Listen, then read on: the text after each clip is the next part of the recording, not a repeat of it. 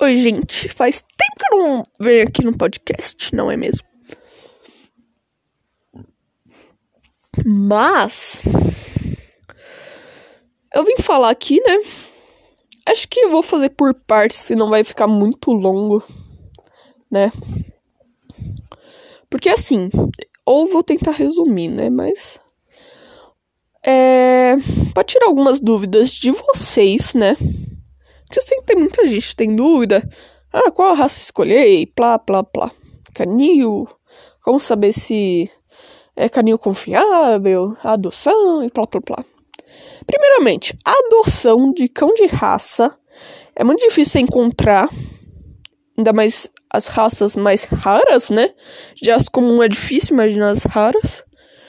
Então, assim, né? Tem alguns grupos de adoção, né? No, no Face.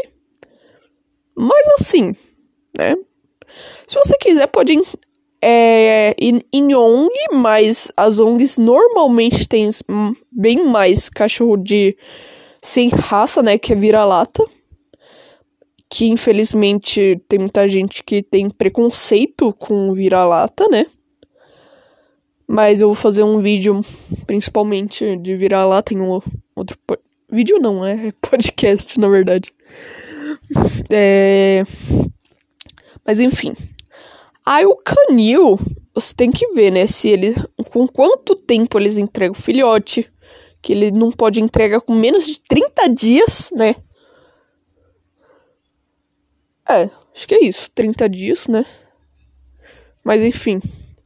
E. Acho que. 30? Peraí. 30 ou 60? Ixi. Agora eu tô confusa.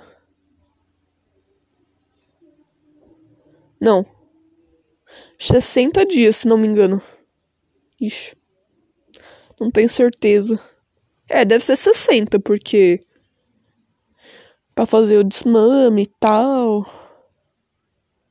É, porque não pode vender com. Com 45, então não vai fazer sentido, né? É, então deve ser menos, com menos de 60 dias, então. Mas enfim. Se ele vender com menos de 60 dias, é. Ele é um, um fábrica de filhote, né? Que é o que. Falando tudo sobre cachorros. Inclusive, eles têm Dogcast, né? Então, né? Aliás, é um podcast só de cachorro, né? Tem aqui no Spotify. Que tem especialista e plá, plá, plá. Mas enfim. é. Como vou dizer? Gente. E também tem outra coisa. Um contrato de compra e venda, né? Eles têm que ter, porque assim, né? Sai. É vantagem pros dois lados mas que nem uma coisa que eu acho que não é muito. não compensa tanto, né? Pelo menos a gente que mora aqui no Brasil não compensa muito. Que é o microchip, né? Porque assim. Tudo bem. É uma coisa boa? É. Porém, eles têm que passar na máquina de um veterinário que tem a máquina para identificar qual é o animal e tal, qual é o dono, né? Que infelizmente aqui, mesmo em São Paulo, eles não têm tanto assim essa máquina que eu imagino que seja caro, né? Então por isso que ainda não compensa. Eu imagino que daqui a um tempo tenha mais. Mas, né? Mas enfim. Mas você sempre tem que ter a coleirinha de identificação, né? Mas assim, é... Agora, em relação às raças, você sempre tem que ver conforme o seu dia a dia, a sua disposição e tal, né? É, se, se dá bem com crianças e outros animais, né? E tem que pesquisar, né? Não adianta, ah, eu vi essa aqui, eu acho que vai me dar. Eu vou me dar bem com essa e tal, sabe? Não é, não é assim do dia pra noite. Entendeu? Tem que fazer uma pesquisa mais aprofundada. Entendeu? Né? Tem que ver também se você tem condição de sustentar o cachorro. Né? Entendeu? Porque assim, gente, se você não tem condição de sustentar, né, não adianta. E assim, ah, eu tô tendo condição de dar ração, água, passeio, beleza. Só que assim, não é só isso. Porque o cachorro, ele vai de vez em quando ter que ir no veterinário. Ter que vacinar. Tem que tomar antipulga é, vermífugo. Entendeu? Não é assim. Vai ter que fazer exame. Ele pode ficar doente. Ah, mas Pedro, você tá colocando pressão. Não. É uma verdade. Entendeu? É que a gente não chega a pensar nisso. E outra.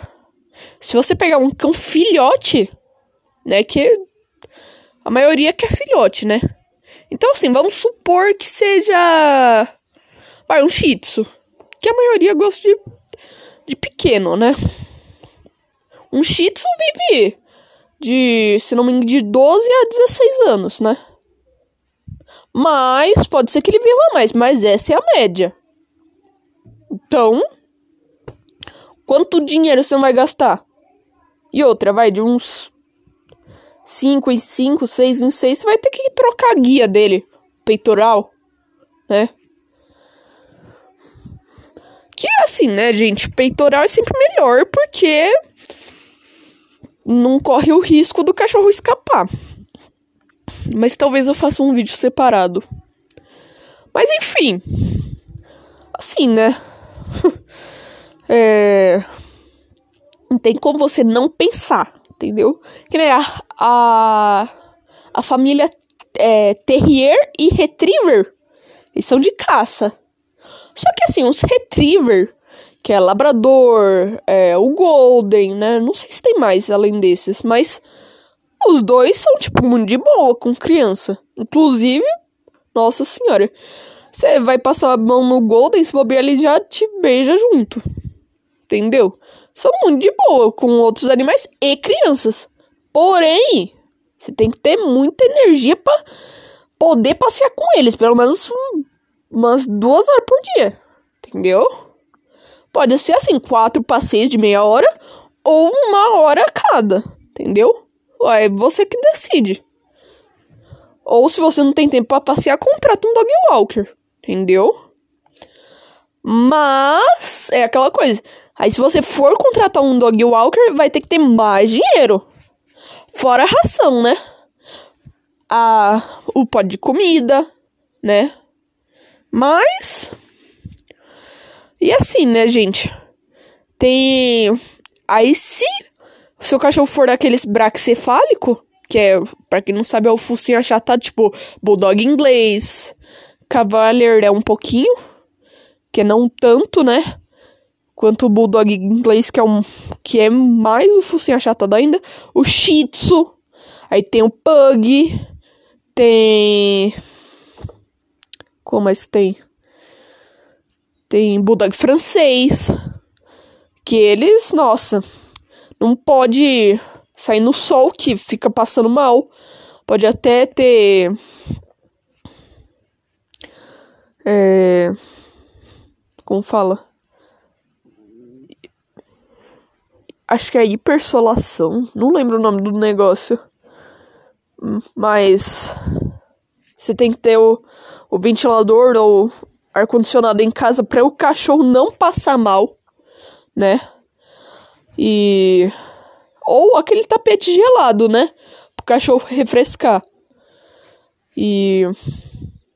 É muito difícil cuidar desses cachorros. Você tem que ver o quanto que você tem de dinheiro para cuidar. Que nem aqueles cachorros com orelha comprida. Você tem que estar tá sempre limpando. Senão pode causar otite. Pode ter otite. E esses que nem que eu falei de braxcefálico, acontece de você ter que fazer cirurgia no nariz. Porque vive tendo problema, né? E aí é mais dinheiro, né? E que nem no Cavalier, ele costuma ter problema de coração. O Shih Tzu, de olho, né? Inclusive ele tem a tem é propenso a ter a o, o olho ocular exposto. Globo ocular exposto, na verdade. Tanto que o olho fica saltado para fora. Se você tiver agonia dessas coisas, melhor você não ter o Shih Tzu. Que ele é propenso. Inclusive, ele, entre o York, o Lhasa, é, Chihuahua, esses cachorros pequenos, ele é o mais pro, é, propenso a ter a é, cropofagia, que é comer cocô. É nojento um pouco, pra falar a verdade. Mas, né, se você é aqueles que tem mania de limpeza ou toque de limpeza, não tenha o Shih Tzu, principalmente, mas seria bom você não ter nem sequer cachorro, pra falar a verdade. Porque, né? Como diz a Lina, que é do tudo sobre cachorros, eles pisam em xixi, né? Lambem o chão, muitas vezes, né? Nem todo cachorro lambe o chão, mas algumas vezes sim. Então, né? Inclusive, se você se incomoda com latido, eu diria para você não ter cachorro. Apesar de que eu vi um no Face que ele não latia, porque tinham tirado a corda vocal e eu fiquei com muita dor. Mas era vira-lata, não era de raça. Mas enfim, é isso.